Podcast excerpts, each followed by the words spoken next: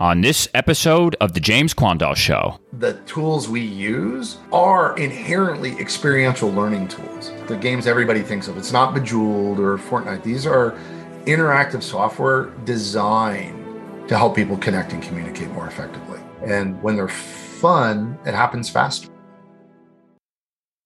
Today's guest is Scott Novis. Scott is a serial entrepreneur. His first company, GameTruck, has entertained more than 10 million children, and his latest business aims to bring video game fun to adults. Bravous Esports works with colleges and businesses to help people make friends through play. In this episode, we discussed how technology is quickly changing with the introduction of the blockchain, NFTs, and the metaverse, how the era of always answering a ringing phone has ended, and how we need to adapt our communication and leadership styles to meet our current age. Scott and I went deep in discussion of how to run a business virtually and how to form meaningful relationships with coworkers. He shared why it's important not to treat your peers and employees as vending machines or robots. Finally, we discussed the importance of play and how Scott is reinventing team building and helping teams learn how to work together to solve big and complicated problems. Please enjoy this episode. And if you have any questions or thoughts for Scott or I, please send us a message on Twitter or Instagram at James Quandall.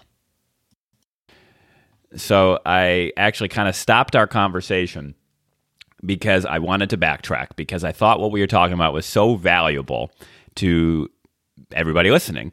And we were talking about I think Boise State, Idaho computer programming. I I don't even they probably don't even call it computer programming. That shows you how old school I am. The GIMM program. They call it their GIMM program. I um I started out when I was like 8 years old in basic in DOS. I don't know, maybe there was Windows 3.1. I'm not even really sure. And right. my coding started with just like pro- programming in ask this question, enter reply, and then it'd be like, hello, James. And, you know, just like the most basic, rudimentary yeah. stuff. And I know it's gotten so, so far away from where I'm at today. I'm just curious from your angle with your daughter going through that right now, how does it look? How does it changed? So I've got gray hair. Right. So I'm a Gen Xer. So it's radically different. I grew up in the era where 640K should be enough memory for anybody, right? So it's, it, um, you were always worried about what the hardware was doing. And did you have enough memory for things? And it was, you were, you felt like you were directly controlling the machine and trying to get the machine to do things. So you were like a, a puppet mm-hmm. master day, it is so high concept and abstract. You never know about the hardware. Like the cloud has radically changed things. So it's just, you just sort of put your ideas down. Like software is, it's solidified thought. Think of it that way. Here's how I think about things. And you put it into this special language, and then magically, this hardware somewhere does something with it and produces an interesting response. And so to me, it's so conceptual now, but incredibly crazy powerful. You know, listening to her talk, write little snippets of code that control incredibly powerful complex objects and they then go off and run their little behaviors it's still software development but now it feels more like management than, than the software development when i, I was a kid my dad and i would go to these weird buildings where they had computer shows and we would buy hard drives we would buy motherboards we'd buy fans we'd dr- buy a tower right. and then we'd come home and we'd put it all together because you couldn't off the shelf buy a computer that was advanced enough to do anything and those computers now i mean i've got a this is this is funny. I've got this iPod Classic I just found the other day. This thing's got more power than the computers I had in the 90s by a mile, right? And and then I was remembering right. the first MP3 I ever download was Elton John's Candle in the Wind. Now you don't download MP3s, right? You stream, you just stream them, right? You don't you stream it. Yeah, all music everywhere available at your fingertips, and it's changing all again. But like here to put it to your point, right? Is you were like, I wrote a basic program. Hello, James, how are you? And you then had to deal with everything after that. Now it's like, hey, computer, have an interesting conversation with John. That's almost the level it's at now. You're like, man, how does that happen? Well, don't worry about it. There's a library or tool or somebody wrote of an AI that will have interesting conversations. Is there a topic you want them to focus on? It's um, the layers we have built up. And what's, you know, the, the buzz right now is metaverse, which if anybody freaks out, don't worry. Um, nobody knows. But there was metaverse. There was this computer video game I remember like 15 years ago. I think it was like Second Life or something. That was metaverse, basically, wasn't it? It was. It was the the what is taking it to another level. So meta means about information about something. And ever since we created the internet, everything has this halo of information that surrounds it. There's not a product you can touch, there's not a thing that you can't grab where you know there is more information available one quick search away that'll bury you with more detail than you ever wanted to know. Change is the ability to make those that digital twin, that digital version of things.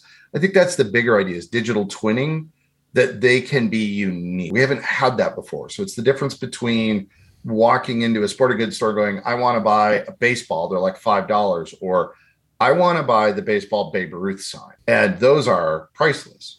We can now do that in the digital world. Thanks to blockchain technology, we can make things unique. You know, you think of a game like Fortnite that makes billion dollars a month selling undifferentiated, ununique items through V-Bucks in their game. Now those items, we're basically going to take the whole memorabilia industry online in every way conceivable. It's going to be mind bending. Like the last time there's this much development activity, it created the internet. That's how big this is. When I look at, and I don't want to go completely deep on NFTs and and all of that because there's many places you can go for such better knowledge than me on that. But I am curious is what we're seeing today just like the tip of the spear and it's going to look completely different and more usable for the mass public? And we just don't know how that's going to look yet. So it's just really early. Yeah, I think it's the tip of the iceberg. I think it's a bigger, like way broader than we know. So there's two big things that are going to change people's lives. Number one are passwords. How many freaking accounts and passwords do you have? Validation is an absolute nightmare. And our weakest point now is everybody's decided the cell phone is going to save. So protecting your cell phone is probably the most important. Until it gets lost or stolen and you can't log into your computer anymore. Correct. If somebody can hack your phone, they can have everything you own. This technology are people working on solutions to allow that unique identification. And here's the other part especially and this relates to the conversation that we originally started on is remote teams.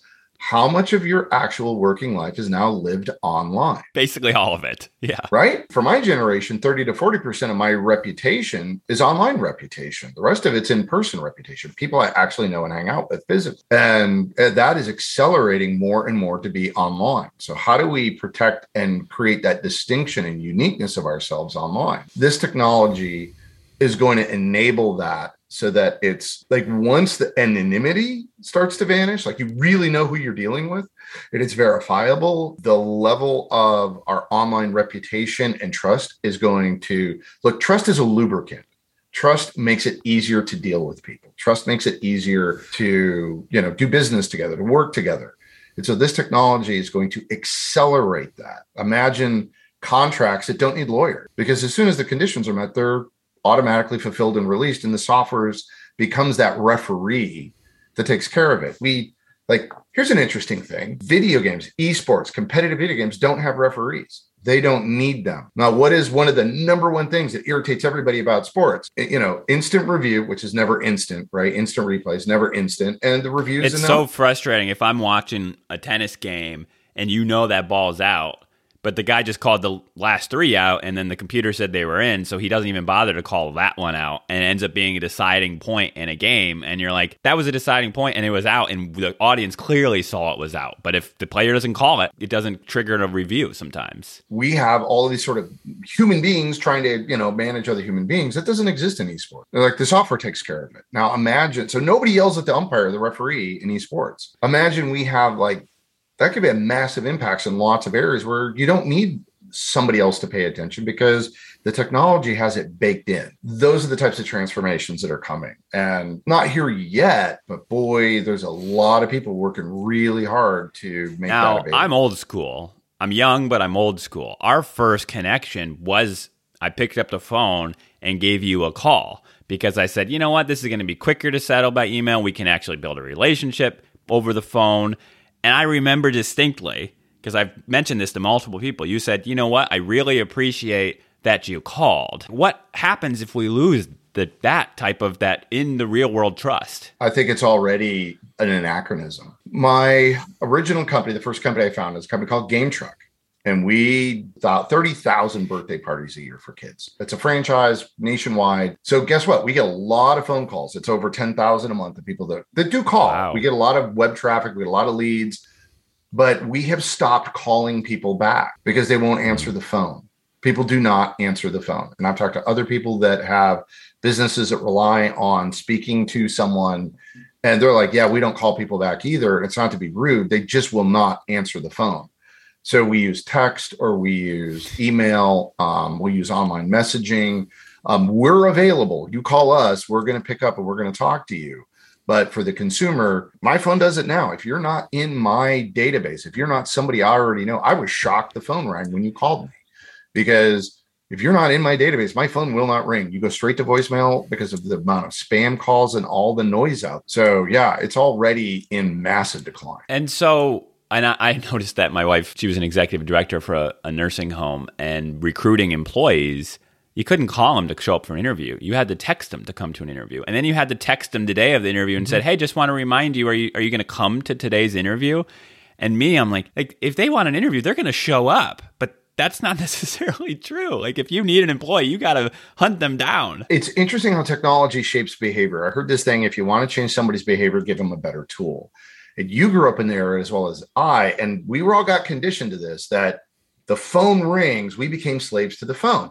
I have to answer it. It was a big okay, I'm old enough to remember having dinner before there were cell phones. It was really stressful if the phone rang during dinner. And it was like, no, do not answer the phone. Dinner time is more important. So AT&T did an amazing job of training all Americans and people around the world to freak out when the phone rang, you better answer it. Someone's trying to get a hold of you. And it really started with the millennials. They flipped it on its head, going, How dare you interrupt me when I'm in the middle of something because you need to talk to me? What about me? There's the original It's All About Me generation. Sorry, not trying to be mean, but the boomers kind of did that. They raised their kids like, We'll make it easier for you. And they did. They made it very easy. But that flipped it. They now have a completely different attitude about calls. It's been passed down which is you're interrupting me. I will get back to you when it is convenient for me. That's the new norm. You text people. And if you want to get a millennial on the phone, tell them how long you're going to talk to them. Text them and go, hey, I need to talk to you. It's only going to be five minutes. Here's the topic. If you prime them, then they'll call you back. They do not like open ended. How long are you going to soak up my time? I can relate to that. I there's some people who call me and I never answer because they never are clear about what they want to talk about. And I don't know if it's going to be a three minute call or is this an hour call? Are they going to ask me to help them move? Like, what is it that they want? If you just text me and told me, like, hey, what do you want? I would probably call you back or answer. I feel like we should do that for your listeners today because I know that they love being on your show and hearing interesting conversation. But you know, we, we're touching on so many different things. It's like, where is this going, and how are we helping them? You know, what what solution are we getting? Really, I you know, I I love the conversation we had because I wanted to talk about what we're seeing in trends in remote work and what we're seeing in terms of um, some people handle it very very well other people can find it mm-hmm. isolating even if you handle it well um, there's new and interesting ways for us to form stronger connections online. What's really interesting is some of the behaviors, um, this comes out of research Google did through the Project Aristotle. You don't have to be in an office together to have strong um, teamwork and strong connections. That's the thing I'm really interested in because I took my company completely remote. So I'm living this thing. I'm curious. Uh, one pain point that I have with remote work, managing others knowing what they're doing without pinging them all the time, asking them what they're doing, or monitoring their screen activity. When I worked with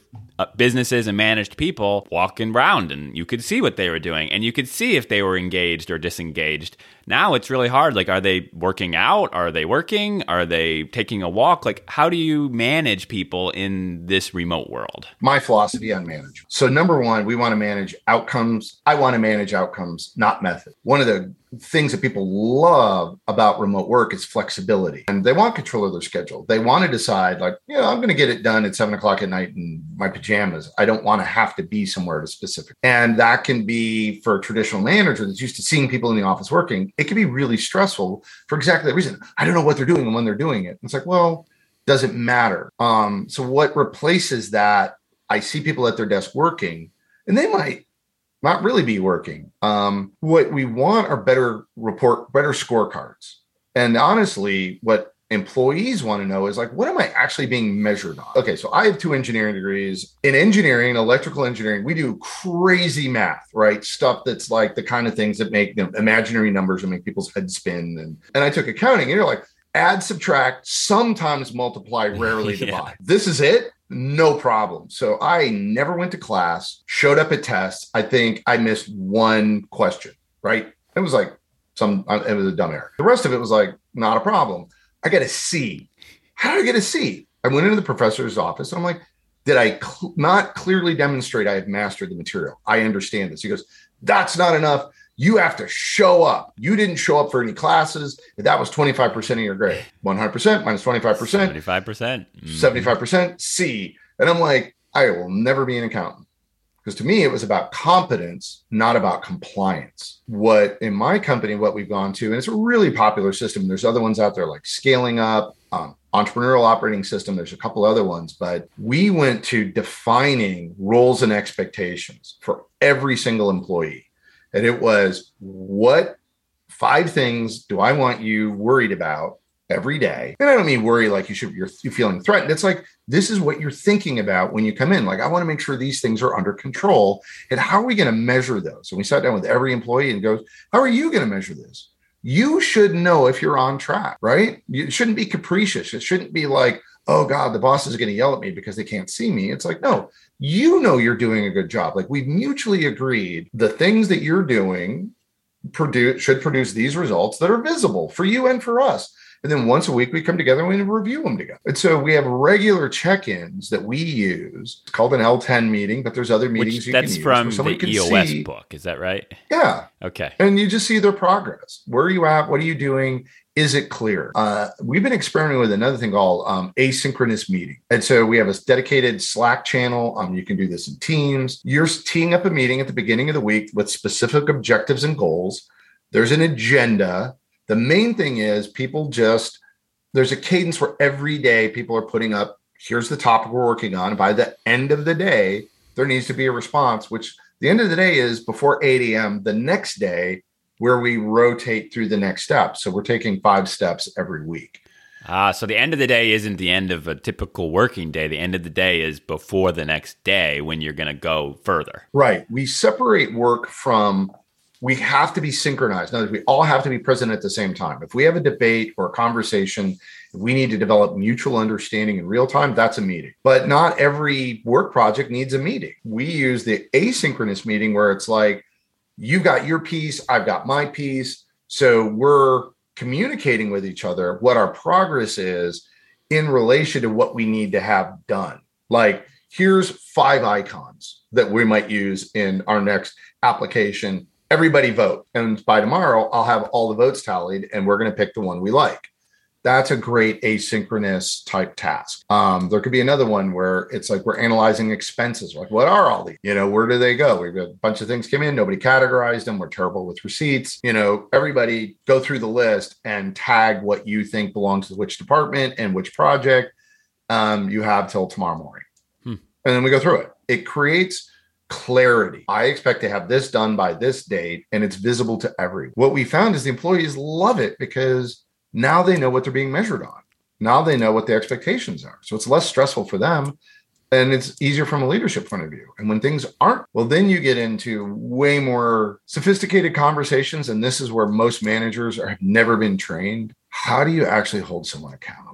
Especially a remote person. Anyone, actually, but especially remote people. You can't look in the eye. You can't sit down until you come and figure it out. even if you do, you probably haven't been trained on the right techniques on how to help someone else find their own motivation to solve their problem. The tools that we're usually given are they're way out of the date. They tend to focus on yelling at people or guilting people or shaming people, and none of those are helpful. It's more of a here's your pink here's your piece of paper that documents what you did wrong. Please sign it and don't do it again. Thank you. Have a great day. It's not like what why, you know, there should be more why and what and how. And I actually like the jo- uh, I think it's Jocko that wrote the book um, Extreme Ownership where as a manager goes, "What did I do wrong that caused this employee to not be clear on what they should have been doing? They were great when I hired them, so it has to be me." Only two people that are on the cutting edge of this do this in real time with real people. And I have come to think of as compassionate confrontation. What they're extremely skilled at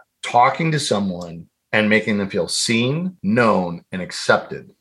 And from that space, they use um, really powerful, like really powerful skills to draw the other person into solving their own problem and getting to the core issue in a way that the other person leaves committed, motivated, as I said, A, B, C, D, above and beyond the call of duty to go address that issue. It is really powerful. I, I, you know, I'm still learning it myself, but it does boil down to like one of the number one tips I give people: get rid of the word why. Why creates defensiveness? Defensiveness. Why is you versus me? What is way more interesting is to cultivate curiosity and go, how, what, what happened?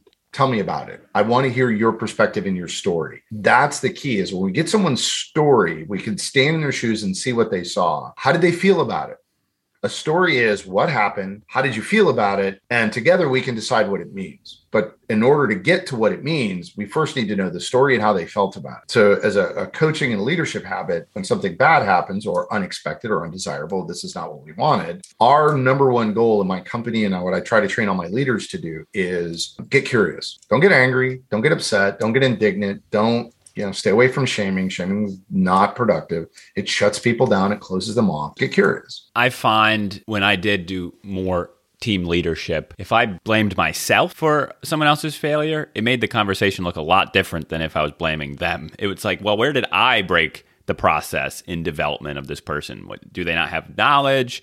Did i not have clear expectations did I not pick the right person to begin with? Did I not put him in the right role? Like what can what did I do wrong in this scenario?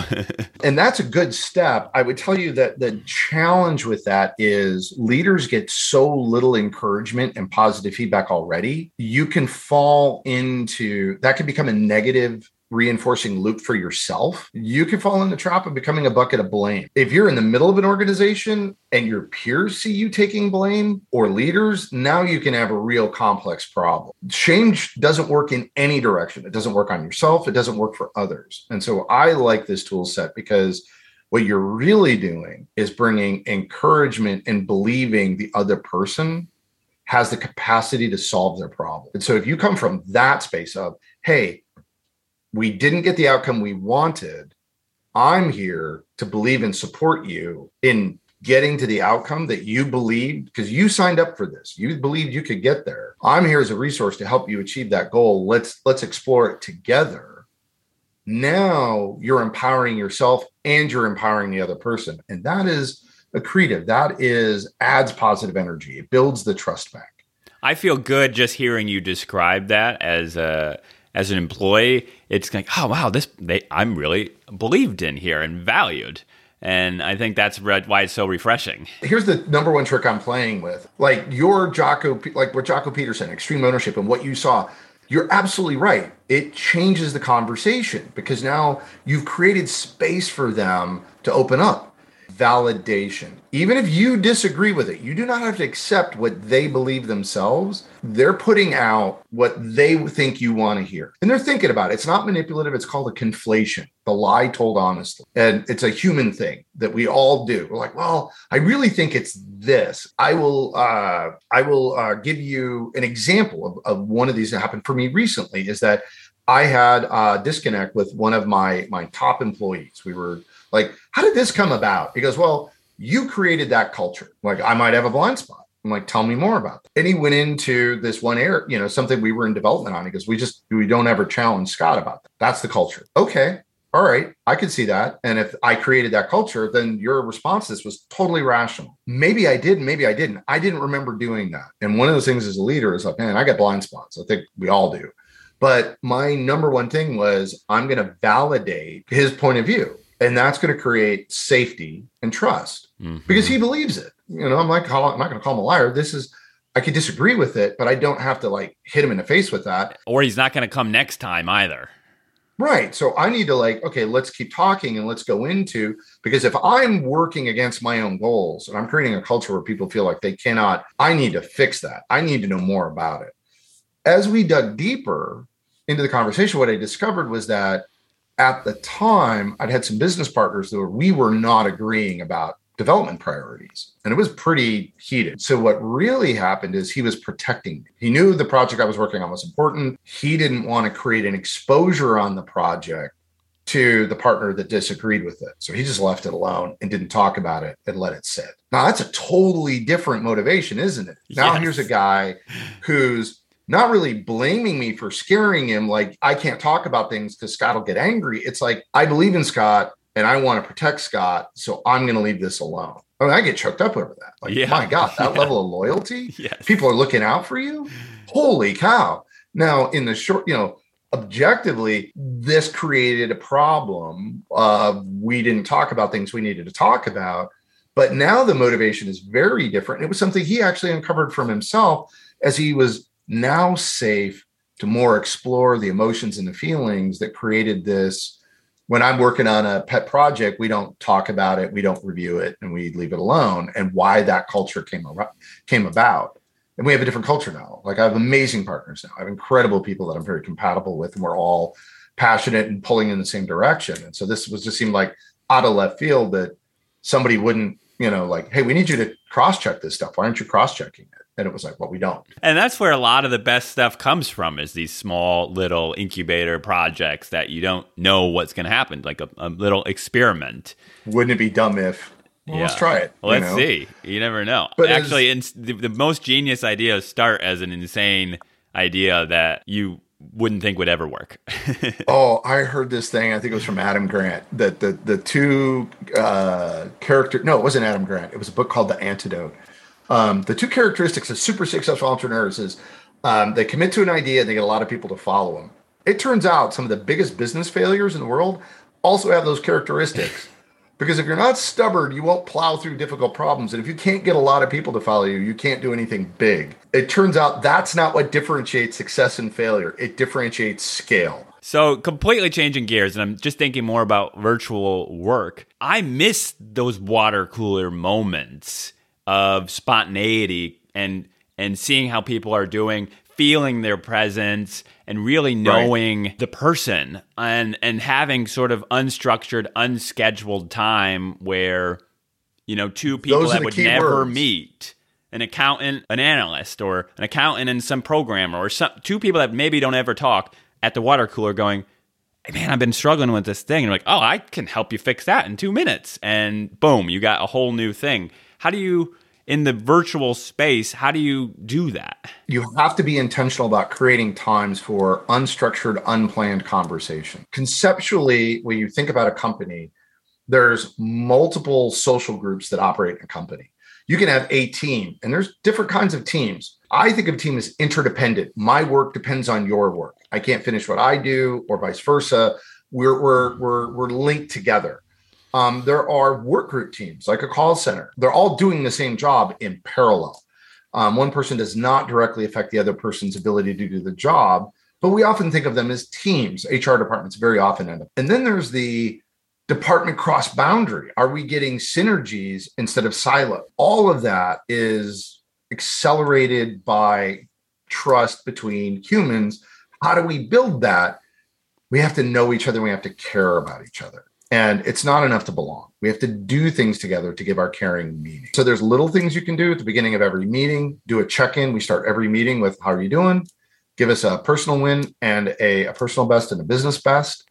So we specifically carve out time before every meeting to check in on each other. But we also create um, our Friday forums or our fun Fridays where it's a lunchtime. And I'm a huge advocate of play. I've been in the video game business forever, and I know that people make friends online and they make online by playing together. And the advantage of play is it creates synchronization. What I mean is we're all sharing a similar or the same experience. So it gives us common memories. When we have common memories, we build a common identity. That's what culture is. Culture is our identity. I'm part of this company. We value this. I also share those values and we be, have these behaviors that manifest those values. If we never do things together that manifest the things we care about, do we really share values? Or do we really have a common identity? As the PayPal guy said, you know, you want to find people that are crazy like us. we're passionate about the same things, we believe, you know, uh, care about the same things, and we act in ways together to make those changes happen in the world. If we only show up at a Zoom call, only do work, that's transactional. That's not personal. It feels like a vending machine. It's this person does this for me, and I just yes. email them or Slack them or assign a task on Asana to them, and it gets done, and that's the end of our relationship. And I only care about that when that task doesn't get done. Yeah, what relationship? That's an NPC. I mean, that's in a video game world. That's not actually a human. That's just a robot. It's an app right? We don't even go to the bank anymore. Everything's done on an app. We the, don't even get like the Wells Fargo in my town closed. We were going to go deposit a check. The Wells Fargo just wasn't there anymore. I'm like, what? I've never heard of a bank closing, like a Wells Fargo. I didn't even know that was a thing. Anytime a interactions between two people become just purely transactional and systematic, we replace it with software. So is that the companies we want? When and the, the problem with that is like it's great as long as things don't change but what happens when there's change? And that's when you need the power of a human being is to come together and say, all right, how are we going to adapt to this new uncertainty? How are we going to adapt to these new conditions? How are we going to grow? How are we going to learn? That makes so much sense. If your business is a trans, if all the relationships, I'm saying relationships, that's a loose term, I get it. But the if the everything's a transaction in your business, you are basically ripe for someone who is relationally ran to just dominate your business. They're going to just take over because they're going to have creativity. It, it, exactly. I mean, we ran into we went from being all in person, so we had everything. We are in office, and we shifted completely remote. You know, we're in video games, so we thought we've got this. We're we're going to dominate this space. We were killing it. I thought, man, we really know what we're doing.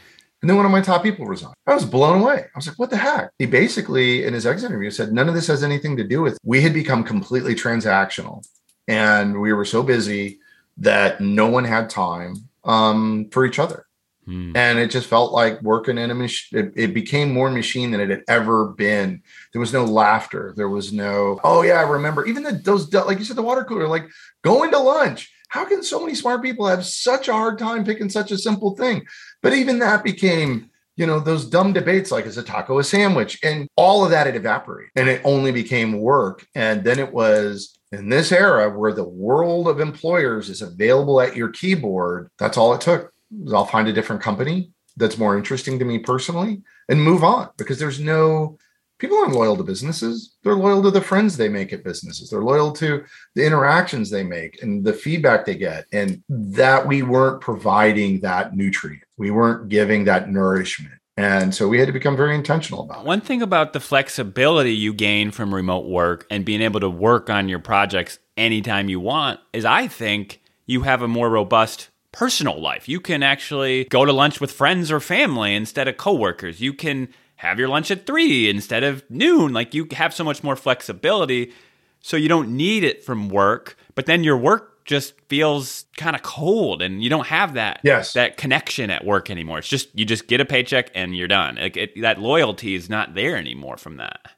The, the the the number of threat like people talk about connection and one conversation what we're doing right now is a connection but that's one thread in a row and so if we only have one or two connections and they're thin and weak they're easy to break relationships are made of many connections over time. What really makes a relationship powerful is when we both store memories together. We each have a piece of the puzzle. It's actually an amazing phenomenon how human beings store information and organizational information together. Gore-Tex is super interesting because they'll split up.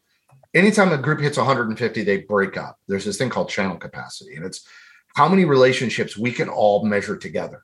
So that's the other part why you want to bring your teams together. If we only end up like spokes in a bicycle tire, right? We're still fragile.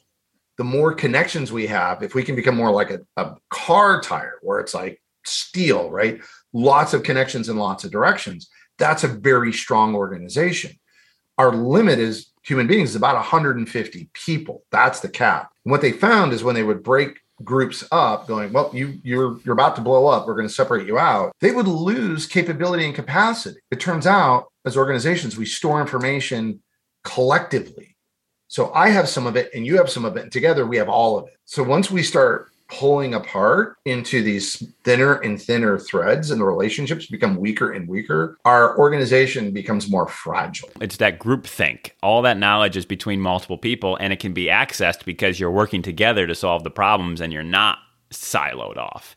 So when right. you guys went virtual and you you were discovering and learning this, how did you introduce this playfulness and fun into work? Because I I really agree that that's what's missing from a lot of the folks I work with. It does feel transactional. Like here's what James does, here's what they do, and we have this. It as long as we're both doing that, that's that's it. But I miss that fun and loyalty and the the shared memories. Well, we're we're super lucky that um, you know we're in the video game industry, so we all have games. So we made deliberate time um, to carve out once a month um, for everyone to jump in a game and play together. We did realize, and so this is a, a, passion project I've had for a while. Not everyone's a gamer, and we were having different levels of complexity. So we actually made a game, um, and we created a game that's a a lot of people don't know when I say video games, people think of Madden or Fortnite, you know, uh, you know and uh, it's so many people in business are like, I'm not a gamer, and they don't identify with that we wanted something as i told the development team your mom has to be able to play it. It's cooperative. There's an entire genre of games now that most people are unaware of that are cooperative and collaborative. So we're not competing with each other. We're working together to achieve a common goal. There are games that are about moving. So they're ordinary tasks that sound interesting but they're challenging because the controls are simple. It's the working together that's hard. Our game is in the cooking genre is we run a little a little restaurant together, a little uh, a little you know like a food truck. But the idea is any cook can do any task. No cook can do every task. You will have to work together and you'll have to talk to each other. And a little bit of pressure from a time clock and keeping score is enough for some pandemonium, some laughter, and some new memories and figuring it out together. And we can then rotate groups so that you're playing with people from different departments. You can have marketing playing with operations, playing with finance. And suddenly people that might never even interact at all online are now playing together and having memories. So we go into a Zoom call, do our check in, see everybody's doing, and then we break out into randomly distributed groups of four to go play this game for a while. Um, we're, we're constantly adding new levels and coming up with new ways of making it more interesting because it's really about, we talked about the metaverse it's our space to play together. It's our space to remember why we like working together. And it's also an opportunity because I'm that kind of person. I love psychology. How do we practice our teamwork? How do we practice working together in an environment where your professional career is not at risk? It's safe to fail. Because if you screw this up, who cares? Two things on that. One, if you're not a gamer, they, is it still fun? I'm a gamer, so I, oh, that yeah. sounds super fun to me. Like I would love to play it, that game. But what about the non-gamers? Are they enjoying that too? Well, yes, very much because it's controls are super. It's like arrow keys and spacebar. Yeah. Right. If you can, you know, if you can navigate a Word document, you can play this game. The challenge is not the game controls. The challenge, the communication and working together. That's the piece we want the emphasis on. And so it's Jackbox easy to get into, but we wanted the quality to be high so it's a console, it's a Unity game. It's a console quality game, 3D graphics, cute little characters. It's built for DEI so that yeah, there's it's you can make your own little character, but it's all gender neutral.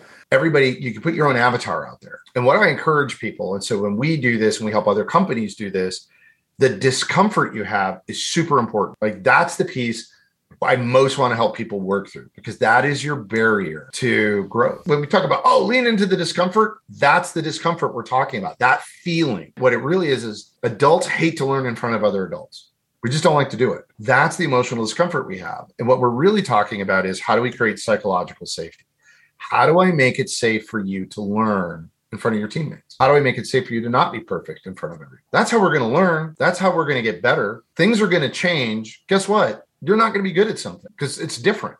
You're not practiced at it. You're not good at it. So, how do I make it safe for you to go, I need help? Or how do I get better at this? Or, hey, um, I made a mistake. Like, I've, I've done work with so many companies. Um, I got a project coming up here at the end of the month for Oregon National Guard. We did this recently uh, for Arkansas National Guard, where a lot of stuff they do really, really matters. And that's a lot of pressure to be perfect and get it right. And, you know, we were going into that environment. It was actually, you know, it's super important for all of us to feel smart and competent. I know what to do and I know how to do it, right? I can do it. But when you're thrown into an environment where there's chaos or there's change or people don't know, we can pull back and then we shut down. And that isn't productive or helpful. Getting people through this hurdle of we're in it together we're going to help each other together and we're going to learn this together.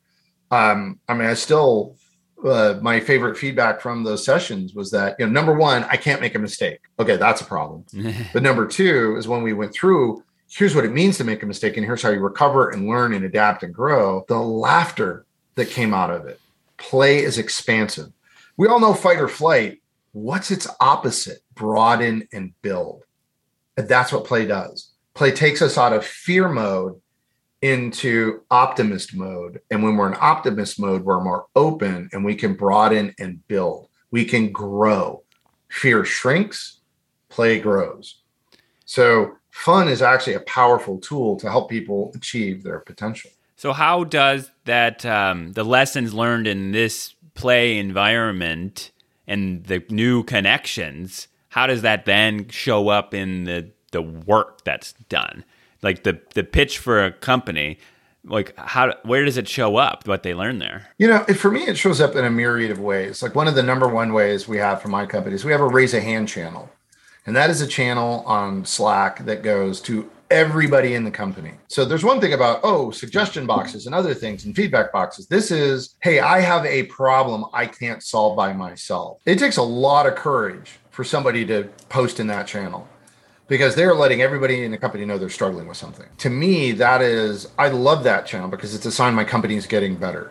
And it's a sign of our culture that we're going to swarm it, we're going to fix it, and we're not going to have that problem. And that it's a sign of our safety that everyone from an intern to my CFO has used and can use that channel. I'm almost concerned when people don't use it. You know, it's like, are you afraid you've got some issue there or like you busy being perfect? How much time are you spending being perfect, figuring out on your own when there's people who know how to do it right now? So, having channels where people can openly ask for help and sort of tap the hive mind is one way I see that manifested. And it's reinforced by how we play together that we help each other, we support each other, and we learn together. And mistakes, you know, failure is never final and success is never permanent. We're constantly in motion. That's one way that I objectively see how we, you know, have improved and grown. Um, and the other ways are the communication and the language when we're having our check-ins. You know, people know each other and they ask about each other. Like, hey, last week you were talking about this.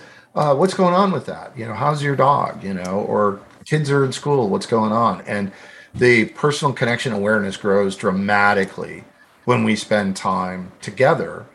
And now we see ourselves as you know families kind of an overused metaphor but we know each other well enough that we're a close community that knows and cares about each other. That to me is what makes us work. So mistakes in the workplace if you aren't trying new things and you're not attempting, you're not going to make mistakes.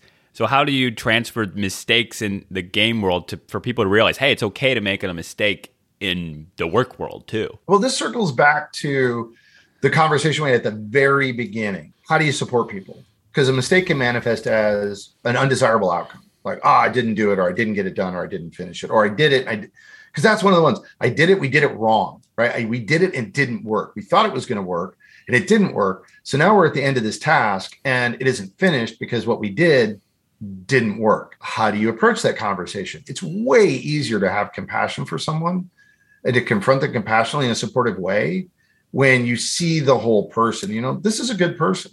This is a competent person. This is a person we want in our company.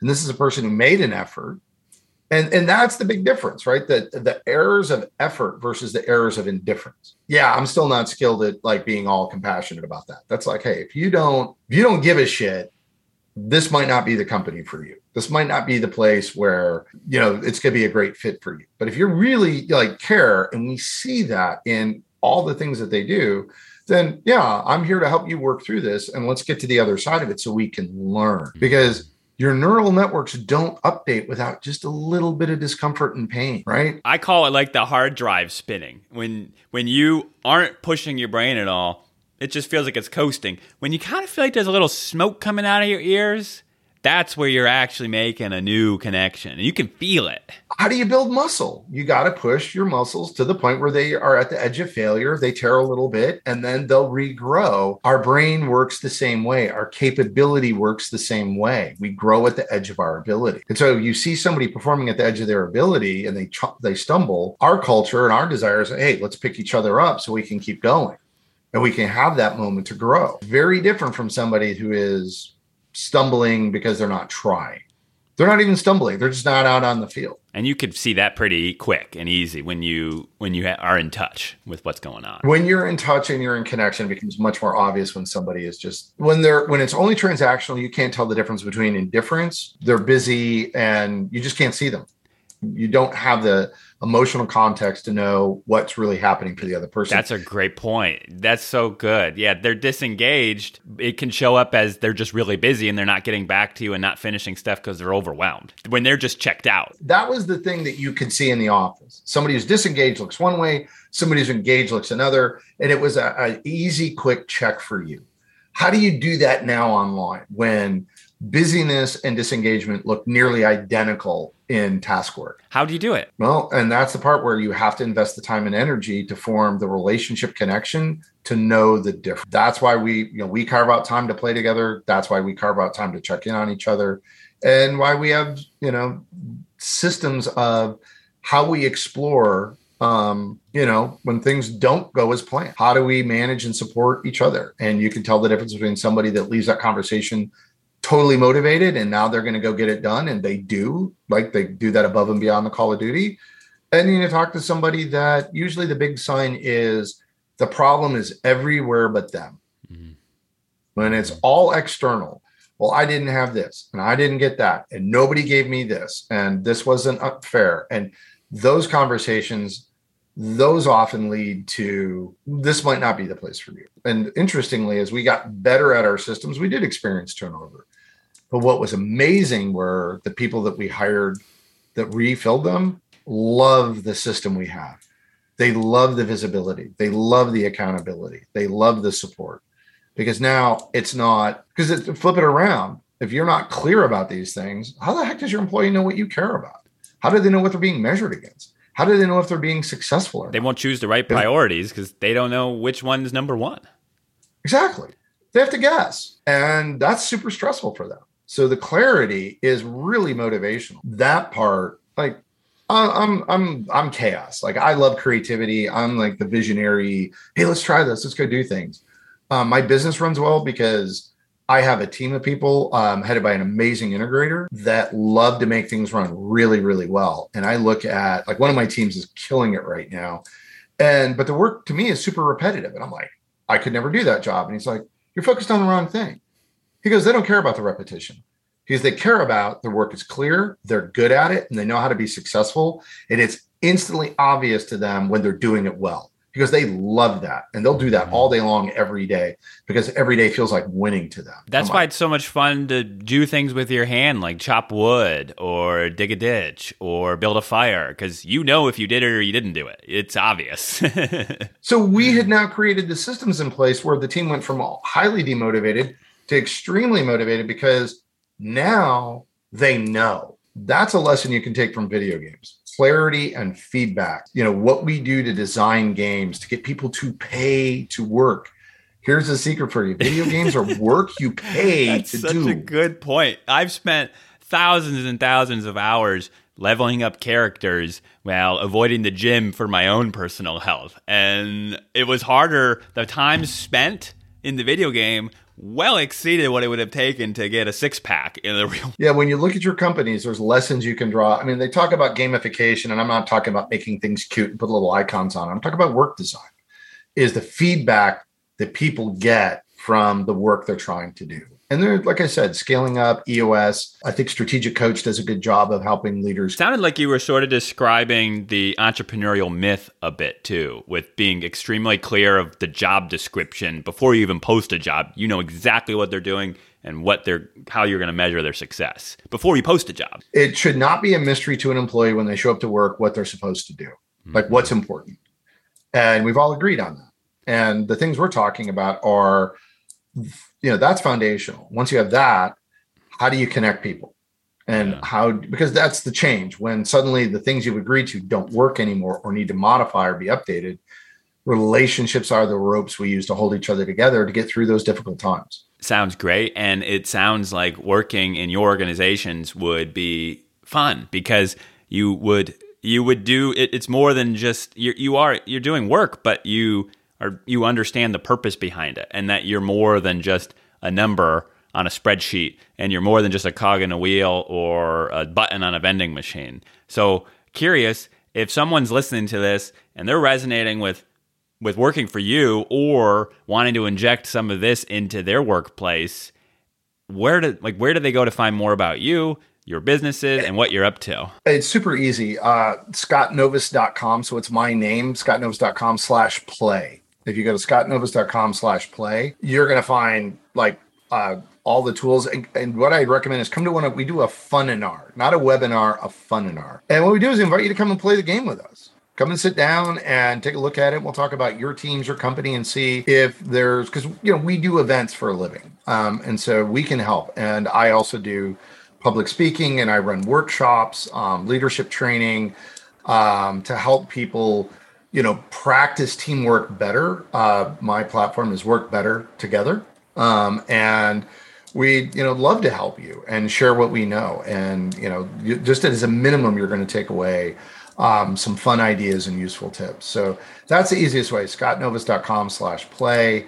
And uh, connect with me on linkedin. That's the platform i spend the most time on and i'm most available on. An employee and they're not running a business and maybe they're not the decision maker how would you suggest they introduce your ideas into their company? Well, we can help with that. We can give you the tools to carry it up the chain because this stuff is, uh, you know, some companies uh, slotted, they have uh, funds for professional development, some companies have funds for teamwork, um, and we can give you the tools to help communicate the message because it's actually all backed by science. It's backed by positive psychology and it's intentionally designed. I mean, video games are storytelling in the second person you're designing a story for someone else to experience. And so ultimately, the tools we use are inherently experiential learning tools. So while they're games, these aren't like your the games everybody thinks of. It's not Bejeweled or Fortnite. These are interactive software designed to help people connect and communicate more effectively. And when they're fun, it happens faster. Yeah. Thank you so much for coming on the show and we'll definitely have to talk again. We just cracked open the shared interests that we have, and I'd love to keep talking with you. I'm just so grateful you came, and, and you, I, I just love what you're doing. We need it in the virtual workplace, no question. So thank you so oh, much. Oh, thank you, James.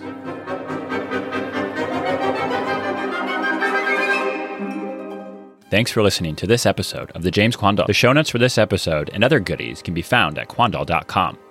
Are you enjoying the show? If you are, please subscribe and leave a review.